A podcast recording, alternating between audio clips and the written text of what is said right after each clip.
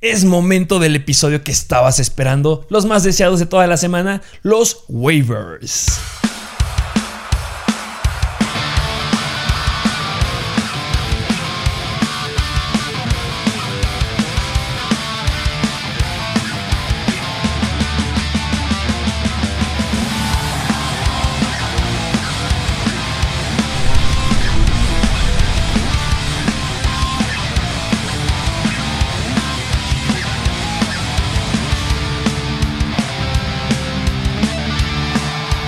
Bienvenidos a un nuevo episodio de Mr. Fancy Football. Así es, el episodio de los waivers que es el más esperado, yo creo que el de la semana, porque aquí es donde escoges a jugadores que si uno se te rompió, como es el caso de Christian McCaffrey, puedes agarrar a quien está atrás de él, pero cada vez son menos los que puedes considerar a un largo plazo. De acuerdo contigo. Sí, sí, sí, a un largo plazo se acaban.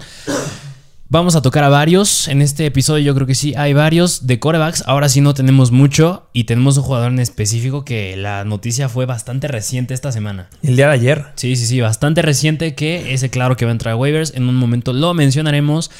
Pero, ¿qué te parece si nos vamos de lleno con los quarterbacks? Vámonos con los quarterbacks en waivers, que no son muchos, ¿eh? No, con los quarterbacks nada más tenemos uno y nada más uno y es Deshaun Watson.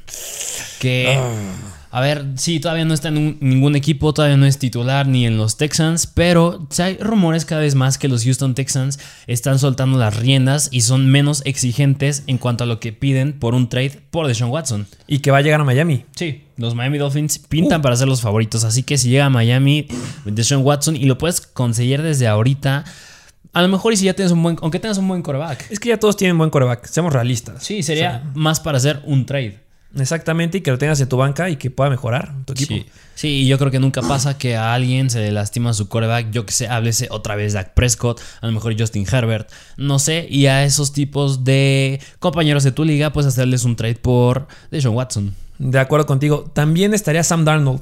Me gusta Sam Darnold que siempre lo hemos puesto en los waivers y es una buena opción tener a Sam Darnold que ha dado muy buenos puntos y pues es otra opción que podrás llegar ahí a considerar, pero ya es difícil que encuentres un quarterback que llegue a ser uno en waivers ahorita y pues uno sería Deshaun Watson obviamente, pero pues también podrás tener a Sam Darnold por si necesitas un plan B. Si eres de esas personas que tienen a Trevor Lawrence, que tiene a Baker Mayfield y necesita alguien más, pues sí, Sam Darnold puede ser una opción, pero ya hablamos la semana pasada Kirk Cousins, gran juego que dio, entonces hay buenos potenciales ahí, pero sí, joyitas de Sean Watson. Sean Watson, pero ahora sí, vámonos a las posiciones más exigidas, que son los running backs.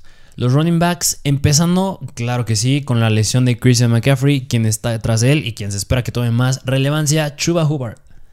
Chuba Hubbard que va a reemplazar a McCaffrey. Ah, tomó mucha relevancia en el backfield. Eh, hablando de porcentajes, creo que Chuba Howard estuvo en el 68% de, las, de, las, los snaps cuando ya se fue McCaffrey. Y Royce Freeman, que es el que está como running back 3, él estuvo como un 19, 16 a 19%. O sea, el camino lo tiene Chuba Howard y debes ir por él sí o sí. Si tienes a McCaffrey, obviamente el doble. Si quieres, eh, si no tienes a McCaffrey, puedes tenerlo en waivers, tienes el primer lugar y se lo cambias a quien tenga McCaffrey. Va a dar muy buenos puntos. No estoy diciendo que va a ser Christian McCaffrey, no, porque Christian McCaffrey está en otro nivel, pero podrá darte muy buenos juegos. Por supuesto que sí te los podrá dar. En la semana eh, en contra de Houston, ¿cómo le fue? Le fue muy bien, hizo 10.9 puntos fantasy, ocurrió 11 veces, 52 yardas, 4.7 yardas por acarreo y por aire lo buscaron 5 veces. Lo atrapó 3 para 27 yardas. Y yo me acuerdo haber visto una jugada en la que Sam Darnold lo buscó para el touchdown.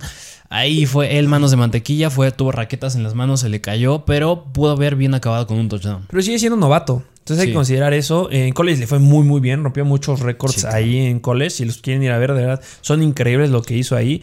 Yo tenía mucha esperanza de él. Yo lo tenía en mis alineaciones, en mis ligas de fantasy en la banca.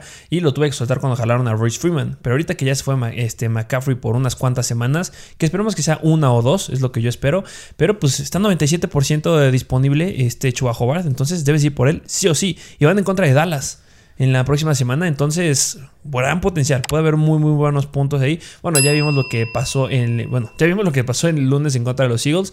Y Chuba Howard tiene un gran escenario para, pues, mejorar y, pues, no tomar como 100% el trabajo de McCaffrey, pero sí una muy, muy buena actuación. Sí, de acuerdo.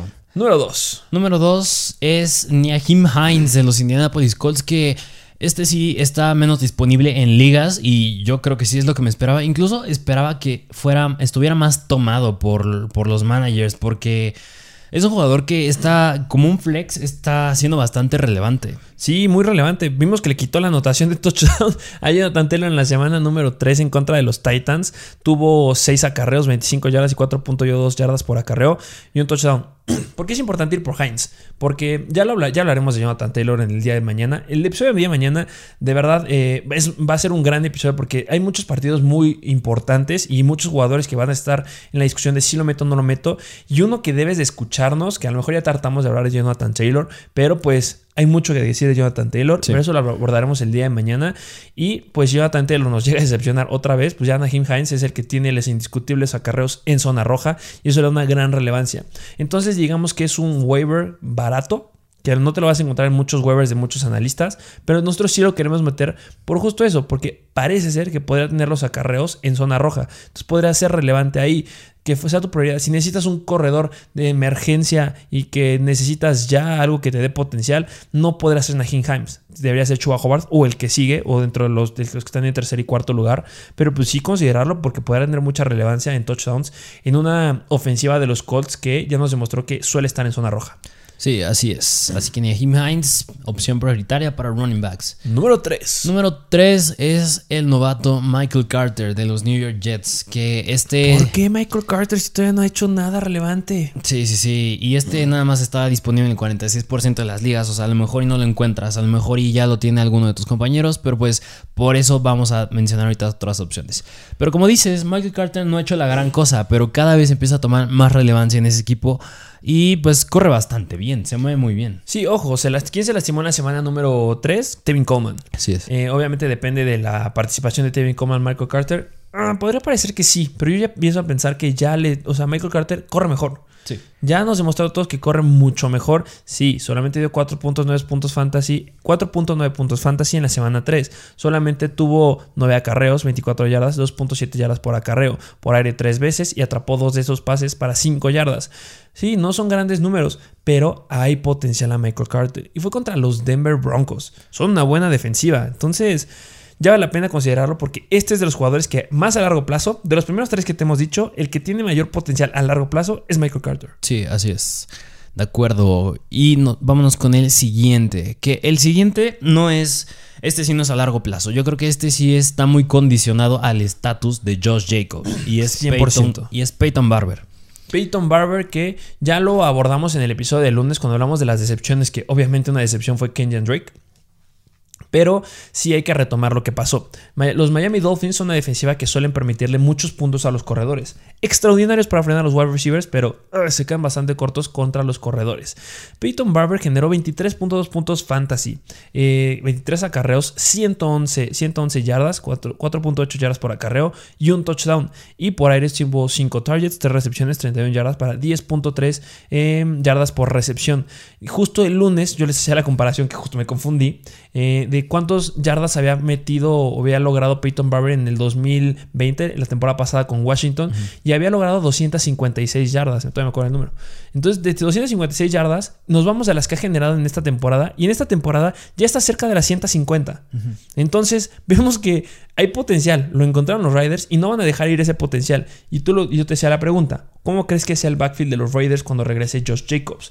Que tú me, tú me dijiste, pues es que Peyton Barber ya demostró que es bueno. Sí, se está ganando sus reps. Entonces, cuando regrese la situación con Josh Jacobs, pues obviamente sí bajará mucho el potencial de Peyton Barber, claro que sí, pero em, podría tener relevancia en un consenso de tres jugadores, o podría ser que nada más sea Josh Jacobs Barber, o podría ser que siga siendo Jacobs y este Kenyan Drake, pero ya tienes un backup muy muy bueno. Situación que sucede con Alexander Mattison. Alexander Mattison es un jugador que ya no sueltas, que lo tienes en tu banca, porque en el momento que no juegue Dalvin Cook, ojo porque se viene un juegazo y va a pasar lo mismo con Barber. Cuando no juegue este Josh Jacobs, ojo porque va a tener un buen juego Peyton Barber. ¿Quién suele lastimarse más de Dalvin Cook y Josh Jacobs? Josh Jacobs. Entonces, si tienes a Mattison, pues debes de tener a Barber. Y mínimo, pues agárralo para que se lo cambies a quien tiene a Josh Jacobs cuando se las tiene Josh Jacobs de forma indiscutible, como lo ha hecho dos semanas seguidas. Que seguirá pasando, ¿eh? Es muy... Ah, le gustan las lesiones a Jacobs. Así es, sí, sí, sí. Siguiente running back de los Baltimore Ravens es Latavius Murray, que este está disponible en el 70% de sus ligas. ¿Pero por qué? ¿Por qué si les fue horrible? Le fue horrible en contra de la peor defensiva en contra de la carrera. ¿Por qué me quieren convencer que vaya por Murray? Y yo considero que este también podrá ser otro que sea a largo plazo. 100% como Michael Carter, Latavius Murray. Así es. ¿Por qué? Porque a partir de este juego en contra de los Detroit Lions se vio que ya empezó a tomar más acarreos Latavius Murray. Justo. Y yo creo que es algo que vamos a empezar ya a ver en las próximas semanas. Pobre Tyson Williams, estaba haciendo un buen trabajo, pero pues Latavius Murray es más experimentado, ya ha probado lo que es el running back titular en un equipo, los New Orleans Saints, por ejemplo. Así que a largo plazo yo creo que la Tyson Murray puede empezar a tomar más relevancia. Sí, esa experiencia que ya tiene, a diferencia de Tyson Williams, pesa y va a pesar en algún momento, ya está empezando a, va a estar, o sea, no estoy, por ejemplo, Latavius Murray no es un jugador como Michael Carter que agarras en esta semana y luego luego lo metes. Hay que tener paciencia y se lo hemos dicho, un buen jugador, un buen manager en fantasy es el que tiene paciencia de sus jugadores. Si tú quieres ser un manager que agarra un jugador y lo empieza y lo mete y luego agarra otro y que lo puede meter, no pasa. Es raro que encuentres esas situaciones cuando Chuba Howard es uno de ahorita. Así es. todo el mundo lo va a querer. Latavius Murray es un jugador que no muchos van a agarrar y que puede que pasen los waivers y siga disponible. Y si tú tienes el espacio libre en tu banca, pues por ¿por qué no tenerlo? Hay mucho potencial ahí. No sé, si tienes a lo mejor a un jugador que de repente pensamos que pueda tener potencial y ya ha defraudado bastante, pues mejor agarra a Murray que sí tiene potencial. Y ojo, porque en el momento que Letivius Murray dé un juegazo, todos lo van a querer. Y ahí lo podrás cambiar sin ningún problema que van contra Denver. Denver es una buena defensiva, o sea, no estoy diciendo que es pésima. Obviamente la semana pasada jugaron contra los Colts, contra los Jets, perdón, y pues obviamente no se compara el backfield que tiene los Jets a lo que podría generar Baltimore. Ahora seguimos considerando que Lamar Jackson corre, pero pues ya la Chiefs Murray empieza a levantar un poco más la mano y a lo mejor yo no me iría por 15 attempts en esta semana. A lo mejor que le llegue a los 10 attempts este la Chiefs Murray, yo estaría feliz en contra de Denver. Sí, completamente de acuerdo. Vamos con con otros dos. Nos quedan dos running backs que, como ya saben, nos encanta darles muchos corredores, muchos jugadores para que dependiendo de lo que necesite tu equipo, elijas alguno. No me sirve nada darte una imagen o decirte en un video rápido que hay cinco jugadores que debes agarrar waivers que ni siquiera te los puedo clasificar. Muchos sabrán de quién hablo. Pero este cuando yo necesito un corredor a largo plazo, yo necesito un corredor que es ahorita, luego, luego. Yo necesito un corredor, un wide receiver que me pueda dar un potencial de corredor. Es por eso que hacemos tantos jugadores. Es amplio el video y es amplio el programa. Gracias por escucharnos. Pero para que tengas todas estas opciones. y es, donde entran estos dos jugadores. Vamos con el primero de Los Ángeles Rams. Sonny Mitchell. Sonny Mitchell, que pues yo creo que igual está condicionado al estatus de Daryl Henderson, pero como lo dijiste con Josh Jacobs, Daryl Henderson es un jugador muy propenso a lesiones. Así que yo no, no me extrañaría que Sonny Michel sea el titular otras cuantas semanas. Y en esas semanas, pues va a jugar muy bien, porque vimos lo que pudo hacer la semana pasada en contra de los Buccaneers, una de las mejores defensas en contra de la carrera, y aún así logró meter 10.9 puntos. Y la carga de trabajo que le dieron, tocó el balón 23 veces totales. 23 veces tocó balón y pueden haber sido 24. Sí. Corrió 20 veces, 67 yardas para 3.4 yardas por acarreo y lo buscaron 4 veces por aire. Agarró 3 pases para 12 yardas y 4 yardas por recepción.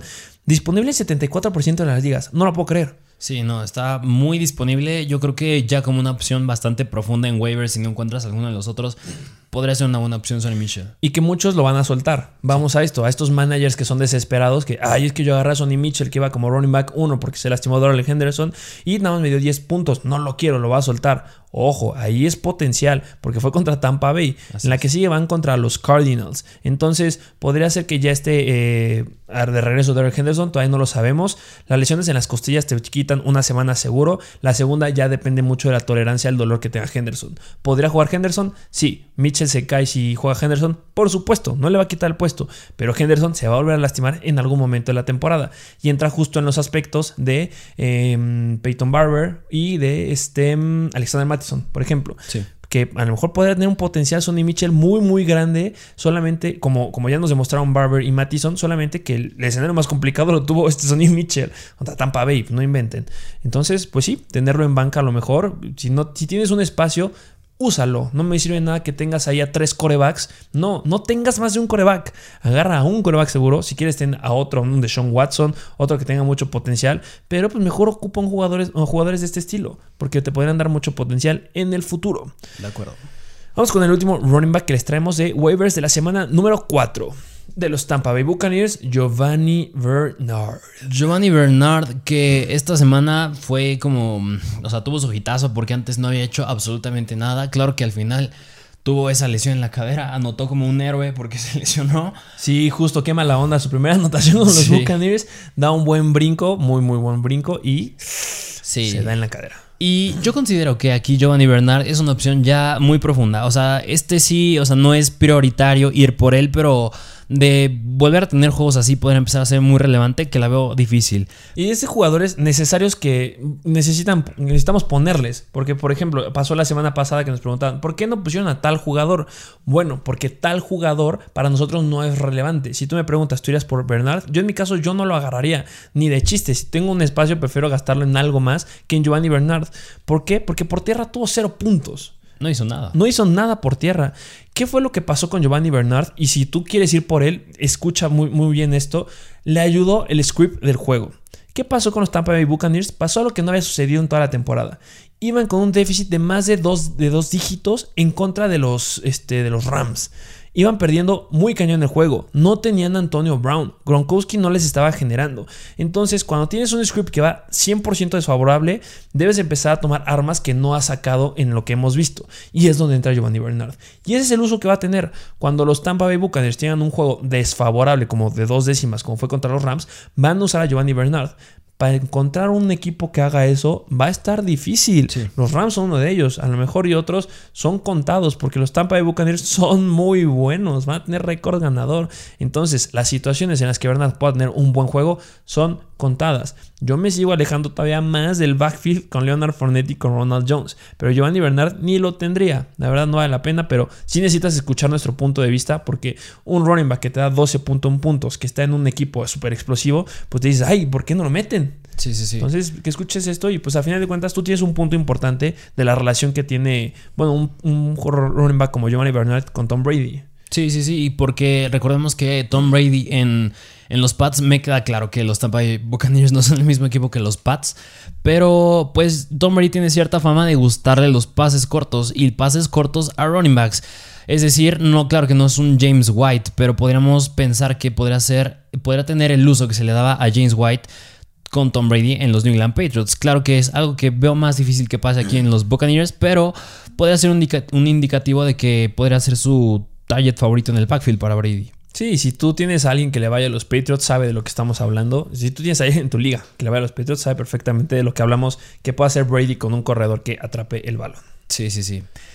¿Y qué te parece si nos vamos ahora con los wide receivers? Los wide receivers. Que eh, vámonos con el primero. Eh, vámonos con los wide receivers que si ustedes están viéndonos en YouTube, saben de qué estamos hablando. Si ustedes nos están escuchando en podcast, está en nuestra portada. Estamos hablando de...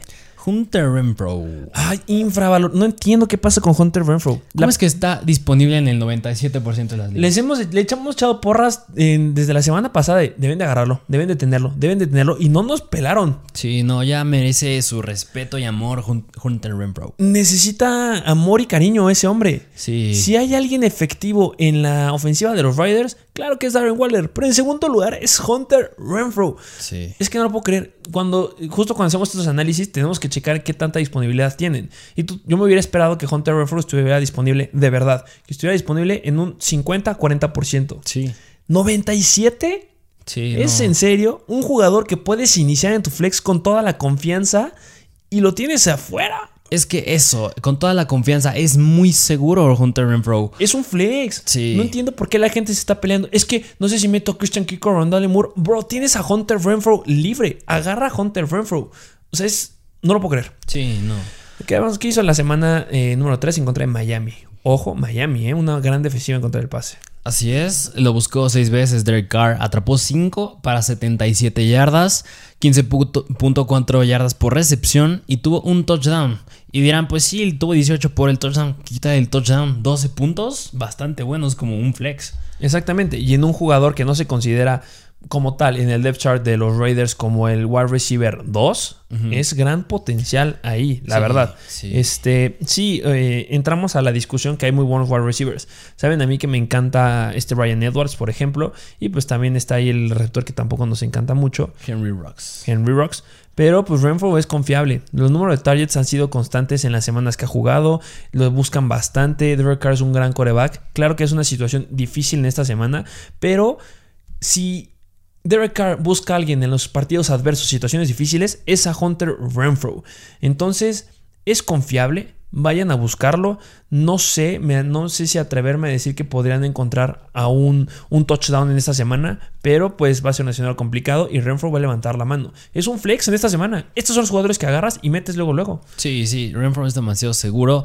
Y pues también eso, o sea, los Riders están ganando con la forma que está jugando Derek Carr. Y si a Derek Carr le está gustando lanzarle a Hunter Renfro bastante constante y seguro, pues Sí me gusta Hunter. Sí, y no cambiará. No. Y lo mismo, no, no vayan en waivers, de verdad, no vayan por jugadores que tengan una semana nada más explosiva. Analicen lo que han hecho antes. Analicen, desde la temporada pasada tenía juegos explosivos Rembro. Entonces ahorita ya es más constante, entonces, ah, ya, le echamos ya demasiadas porras. Si no lo agarran, no puedo creerlo. Vamos con el siguiente wide receiver. Siguiente que es de los Buffalo Bills y es Emmanuel Sanders. Emmanuel Sanders que está disponible en el 78% de las ligas. Y a ver qué pasa aquí con Emmanuel Sanders. Emmanuel Sanders ha sido, en cuanto a targets, bastante constante también. Bastante constante también. Ahí el único problema y detallito se podría decir es que está detrás de dos receptores, de Colt Beasley y Stephon Diggs. Pero a pesar de eso, justo algo interesante con Emmanuel Sanders. Normalmente cuando un wide receiver que es el wide receiver 3, si lo quieres poner de esa forma, eh, tiene un buen juego, es porque los wide receivers 1 y 2 tuvieron un mal juego. ¿No? El wide receiver 1 Dix tuvo buen juego. El wide receiver 2 Cold Beasley tuvo buen juego. Llegó cerca de los 20 puntos. Y también Emmanuel Sanders tuvo un buen juego. ¿Qué es lo que están haciendo los Bills? Están regresando a tener el esquema que tenían la temporada pasada. De lo que se querían alejar, de, de recargarse tanto en el ataque aéreo, están regresando. Porque el ataque terrestre no le está generando mucho. Sí, anotó Zach Moss. Pero es el ataque aéreo. Vimos a Knox que tuvo mucha relevancia. Y Manuel Sanders, wow, no creo que pueda alcanzar este techo, este, estos puntos todas las todas las semanas. Pero pues debes de tenerlo. Sí, sí, completamente de acuerdo. Yo creo que, como dijiste, esta semana fue muy irreal para Manuel Sanders. Dos touchdowns es algo que muy difícil va a repetir un jugador se puede decir que promedio como Manuel Sanders. Claro que Dix y Devante Adams, incluso Hopkins sí te los repiten, pero un jugador como Manuel Sanders no te los repite. Así que lo que nos gusta es que sí está teniendo bastante volumen. 6 targets se me hacen bastante buenos y pues atrapando 5 de ellos y para 94 yardas es bastante bueno. Bastante, bastante bueno. Eh, vámonos con el siguiente wide receiver. El siguiente que es los Miami Dolphins, Will Fuller. Will Fuller, em, híjole, disponible 37%. Es de los que está menos disponible de los que vamos a hablar en los wide receivers, sin lugar a dudas. Pero ya hemos hablado muy bien de él. Me encanta echarle porras y le he echado muchas porras en todos los episodios de esta semana y no me cansaré de hacerlo. En la semana número 3, que fue la primera semana que regresó a, la NFL, oficialmente a un emparrillado, 7 puntos fantasy, 6 targets, 6 recepciones, 20 yardas, 6.7 yardas por, por target. ¿Qué pasó? Em, regresa a la NFL. No puedes exigirle lo que repita lo que estaba haciendo en las temporadas pasadas con Houston. Con Houston tuvo grandes juegos. Ya lo dije. Lo dije, no me acuerdo si fue en el episodio de Buy and Sell. O de Buy and Sell, creo que todavía ni pasa. Este, bueno, pues lo tocaré entonces en el episodio de Buy and Sell. Justamente Will Fuller era un jugador que nos daba juegos de 20 puntos, 15 puntos, 14 puntos. De repente tuvo una semana que se cayó como 9 puntos. Y era constante. Y había competencia ahí. Yo considero que Will Fuller va a llegar a ser wide receiver 1. Yo creo que tiene más habilidad que Davante Parker. Y algo que me gustó en el partido en contra de los Raiders es que lo buscaran en zona profunda. Entonces tienes un wide receiver que tiene todo el potencial y toda la calidad. Y ya viste que sí lo quieren usar en zonas profundas.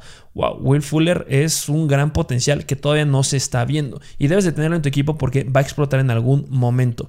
La tiene difícil la próxima semana. Sigue reset y obviamente eh, contra los Colts tienen muy buenos corners que lo podrían llegar a pagar, pero a partir de las que siguen podría ya tener bastante relevancia. Entonces Will Fuller va desde elegirlo sin ningún problema. Sí, completamente de acuerdo. O sea, habrá que verlo en este escenario con Jacoby Reset y pues también cuando regrese Tua Tagovailoa, que a lo mejor es otra historia completamente diferente, que a lo mejor tanto le puede ir mucho mejor como le puede ir mucho peor. Yo creo que, mejor, ¿eh?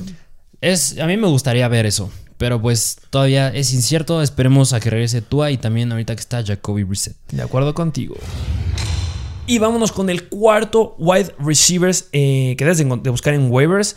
Que aquí viene una situación. Este es un tema extenso porque vamos a tocar a los receptores de los Arizona Cardinals. Es difícil hablar de los Cardinals, hay que analizar ese equipo para entender quién es el wide receiver 2. La verdad yo me quiero reservar eh, todo este tema porque como es muy extenso y no quiero alargarme mucho en este episodio, para el episodio del Start and Sit. Así es. Este, ahí hablaremos justo de, de, este receptor y si nos están escuchando pues sabrán este, a lo que voy en ese episodio. El número 4 de waivers de wide receivers es Christian Kirk. Aquí hay una situación. Nosotros, si no han escuchado, nos han seguido, nos encanta Ronda de Moore. Y eso no lo voy a cambiar. Físicamente se me hace mejor Ronda de Moore que Christian Kirk. Lo que pasa con Christian Kirk es que para mí, yo sí creo que va. Bueno, llegamos al consenso que sí va a ser el wide receiver 2 de ese equipo y necesitas tenerlo. Necesitas ir por él, pero ojo, no va a ser constante. Tuvo una explosiva semana 1, semana 2 pésima, semana 3 explosiva. Ojo, no jugó Hopkins, pero pues ahí entra un poquito Jay Green y eso es a lo que quiero llegar del análisis extenso de los receptores de Cardinals. Lo vamos a ver el jueves. Pero pues sí, Christian Kirk yo considero que es mucho, tiene mayores oportunidades de dar buenos juegos en comparación a Rondale Moore, que son los que están más o menos similares, porque está más tiempo eh, adentro del campo que Rondale Moore. Eh, ese ya veterano, ya es su tercera temporada, a diferencia de Rondale Moore, que es su primera temporada. Y bueno, Christian Kirk en la semana número 3 tuvo 8 targets, 7 recepciones y 104 yardas. Entonces, ya este, se discutió aquí bastante extenso. Y Christian Kirk consideramos que será el wide receiver que te podrá este, ser más confiable. Pero ojo, en esta semana Creemos que no. Pero para eso lo discutiremos en el episodio del día jueves. Eh, obviamente, pues Rondale Moore también tiene relevancia. Consideramos que esta semana podría ganarle a, Christian Kirk. Pero pues a largo plazo, Christian Kirk eh, parece ser una mucho mejor opción que podría dar juegos muy explosivos. Sí, de acuerdo. Vámonos con el siguiente de los Detroit Lions, que este a lo mejor sí es el más desconocido de todos los que hemos dicho. Y es Calif Raymond. ¿Quién, es? Calif Raymond? Que lo llegamos a mencionar en el episodio de Decepciones. Porque hablamos de T.J. Hawkinson. sí, sí, sí. Porque, a ver, ni Hawkinson ni Sifus fueron los más relevantes en targets, ni incluso, incluso ni siquiera de Andrew Swift. Pero a ver, ¿por qué no fue relevante Quinte Cephus? Que para nosotros sigue siendo un, un wide receiver muy importante. Recordemos que está lesionado un wide receiver de Detroit Lions. Entonces, esa lesión nos dio esa gran aparición que tuvo Quinte Cephus en la, la semana 2. Nos gusta mucho Quinte Cephus porque tiene grandes recepciones. Ese wide receiver que es Williams ya está en IR. Sí es Williams, ¿no? Sí, Tyrell Williams. Tyrell Williams sí lo colocaron en IR en la semana pasada. Se pierde tres semanas. Y eso le habría todo el, mejor, el, el mejor escenario para Quinte Cephus para seguir repitiendo lo que vimos en la semana 2. ¿Qué sucede? Los Ravens tienen muy buenos cornerbacks. Entonces, al tener muy buenos cornerbacks que regresaron por fin esta semana, iban a pagar a Quinte Cephus. Y es lo que pasó. Esperábamos que levantara la mano TJ Hawkinson. Pero al no levantar la mano TJ Hawkinson, la levantó Calif Raymond. Sí. ¿Y pues qué generó? Sí, Calif Raymond, que pues como dijimos, superó a Hawkinson, a Swift y a Quintus Cephus. Tuvo 10 targets, lo buscó 10 veces Jared Goff, atrapó 6 para 68 yardas, un total de 12.8 puntos fantasy. Y bueno, eso no lo puedes dejar pasar. Debes de mencionarlo y podrá tener relevancia cuando apaguen a Cephus. Ah, también está todavía Amorra Sam Brown que también nos sigue gustando ahí para que tenga relevancia, pero pues no lo hemos podido ver al 100%. La verdad, yo sigo siendo favorito Quintesefus. Este, obviamente, si está disponible, debes de agarrarlo, no lo dudes. En segundo lugar, sí considero que puede ser a Mon Brown. Y en tercero, poder a Khalif Raymond. Es un ejemplo de los wide receivers que les decía ahorita que hablé de Manuel Sanders, que son wide receivers 3 que tienen mucha relevancia en el equipo, pero pues cuando le van pésimos wide receiver 1 y 2. Entonces, de esos no te acerques tampoco mucho, pero se debe mencionar porque seguramente los verán ahí en, análisis este, por ahí. Lo mismo que pasa con un wide receiver ahí de los Titans, pero ya hablaremos después de ese punto. Vamos con el siguiente. El siguiente que es los Carolina Panthers, Terrence Marshall. Terrence Marshall, que en la semana número 3 nos regaló 8.8 puntos fantasy, nos le dieron 5 targets, atrapó 4 de esos targets, 48 yardas y 12 yardas por target. ¿Por qué está aquí? Porque está disponible en el 97% de las ligas. Sí, a mí me gusta mucho Terrence Marshall, en especial una, por cómo está jugando Sam Darnold, se está viendo muy bien. Uh, que tendrán un juegazo esta semana, ¿eh? Claro que DJ Moore este, es el, receptor primario en esa ofensa y yo hubiera esperado que hubiera sido Robbie Anderson. Pero ¿qué está pasando con Robbie Anderson? Robbie Anderson no está llegando al partido, se le está haciendo tarde, le está ganando, le está pesando mucho a la caja o yo no, sé. No sabemos qué está pasando. Porque no está haciendo nada. Que nos explique. Sí, y el que está tomando ahí las, las repeticiones que al ver el partido y al analizar un poco más la situación, tú mencionaste que llega un nuevo coach que era Joe Brady. Sí, llegó Joe Brady. Joe Brady que está en LSU y Terrence Marshall viene de LSU. Ah, mira. Precisamente estos dos se conocen mucho. O sea, Joe Brady sabe de qué manera usar a Terrence Marshall. Yo creo que a lo mejor es cuestión de tiempo que lo veamos en jugadas más explosivas. De Robbie Anderson continuar así, pues yo no creo que pueda bajarle los números a Terrence Marshall. Y además ya se fue Dan Arnold. Se fue Dan Arnold a los Jacksonville Jaguars. A los Jacksonville Jaguars. Entonces, sí, este, Terrence Marshall tendrá mucha relevancia. Eh, sus estadísticas todavía no son tan impresionantes. O sea, tener solamente 5 targets es como, ah, puede ser X. Pero por lo que hemos visto en los juegos, Terrence Marshall tendrá mucha relevancia. Y ojo, porque van contra Dallas. Y recuerden lo que les hizo Tampa Bay en la semana 1, es una gran referencia. Y recordemos que Dallas desde la temporada pasada son pésimos en contra de los wide receivers. Entonces, a partir de la próxima semana va a ser más difícil que encuentres a Terrence Marshall al precio que está ahorita. Así es. Entonces, si ahorita está disponible el 97%, esperemos que suba, pero en los waivers, eh, la próxima semana después del juego en contra de Dallas, se va a ir más arriba. Y entonces va a ser más difícil que lo tengas. Y si tienes un, un espacio, guárdalo porque Terrence Marshall podría ser relevante. Y esta semana podremos considerarlo dentro de los flicks, pero eso ya lo veremos en los episodios que vienen en, las próximas, en los próximos días. Así es. Cerramos con el último wide receiver.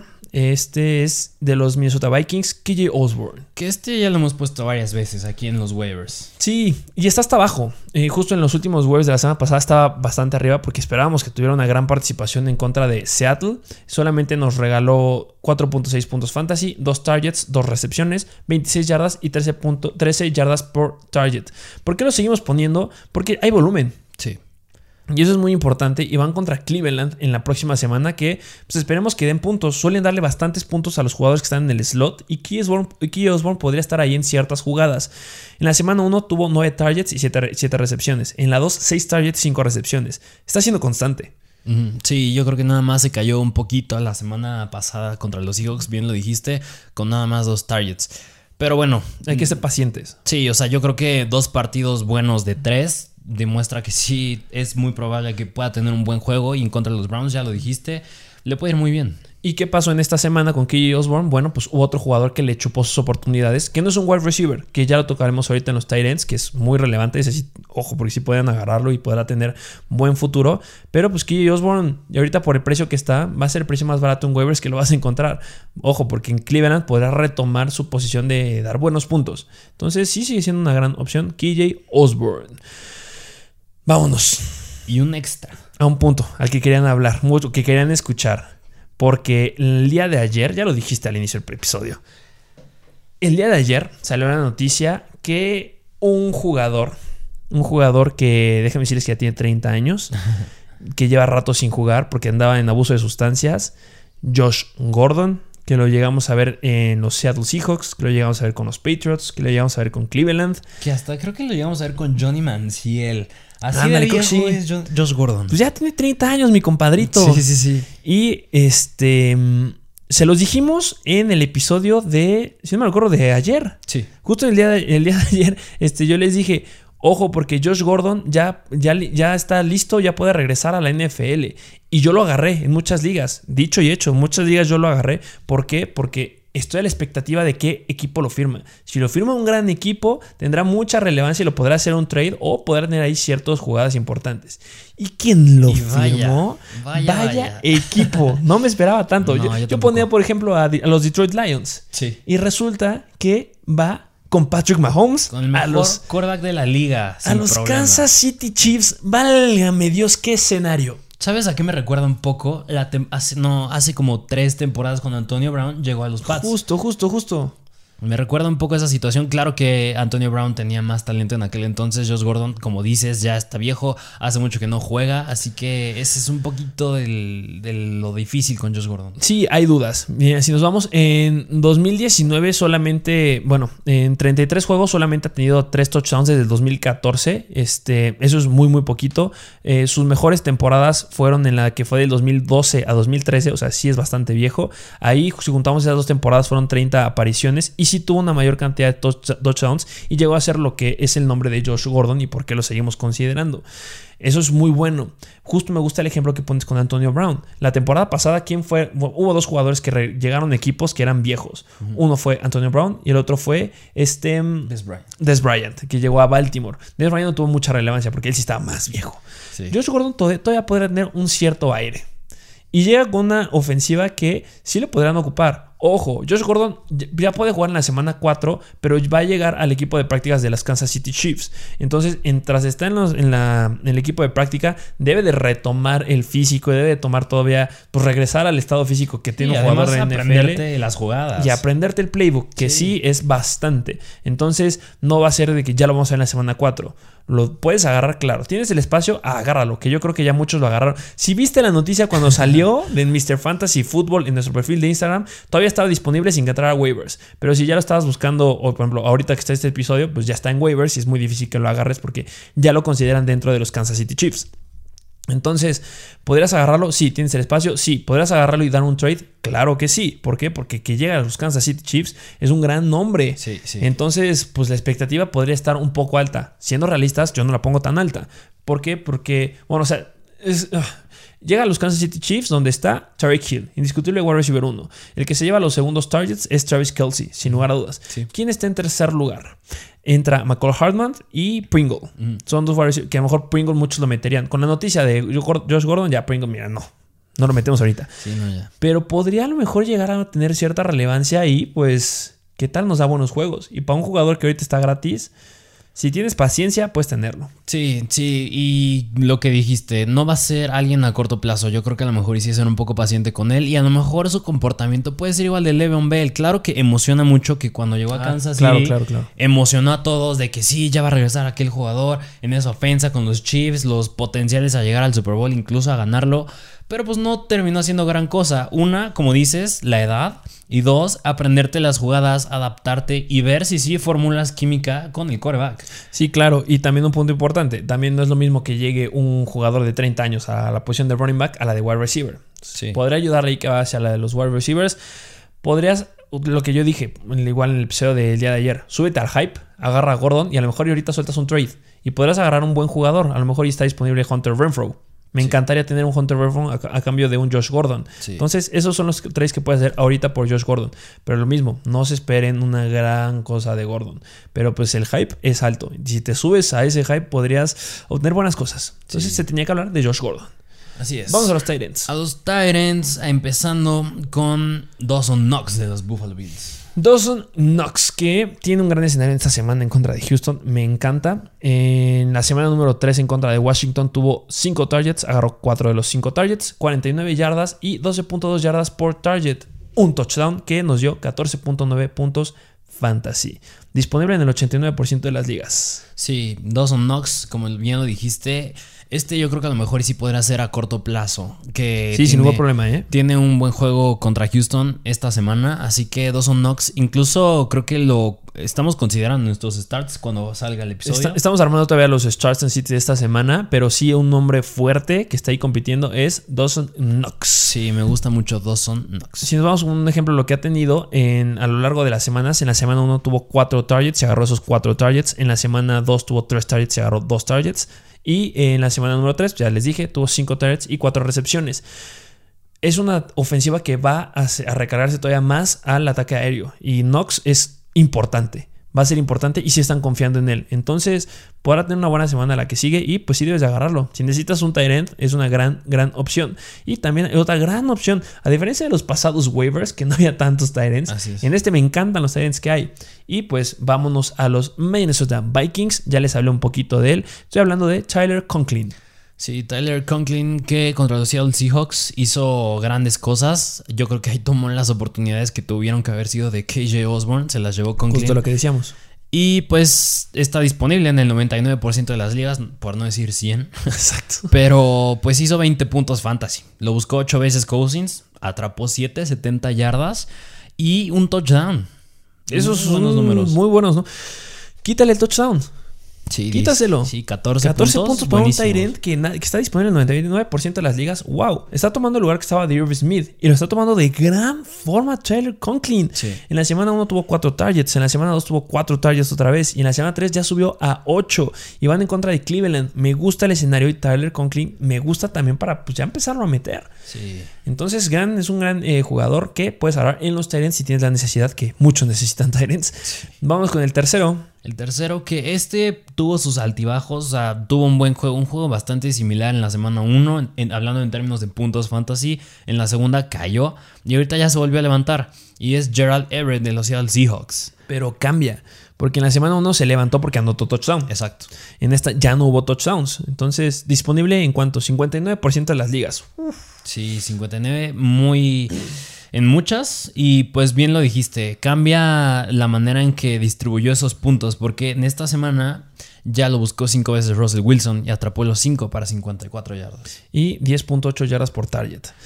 Mm, Es un escenario bueno en contra de los 49ers. Podría ser o podría ser que no. Por eso es que está en tercer lugar. Porque está en una ofensiva bastante explosiva. Pero si yo me encuentro a Dawson Knox o a Taylor Conklin, los prefiero sobre Gerald Everett. Porque ya sé que ellos ya tienen seguros targets. Esos cinco que tuvo Everett ahorita, yo sé que los encuentro seguros en Knox y en Conklin. Y en Everett sabemos que todavía necesitamos un ratito para ver qué sucede. Y recordemos el pésimo juego que tuvo Tyler Lockett. Entonces puede que haya tenido ahí algo que ver. Sí. Y pues cerrar con otro Tyrant. Les traemos muchos Tyrants en esta semana. Y nos vamos a los Steelers. Los Steelers Un jugador que ni siquiera han escuchado. con el novato Pat Freiermuth.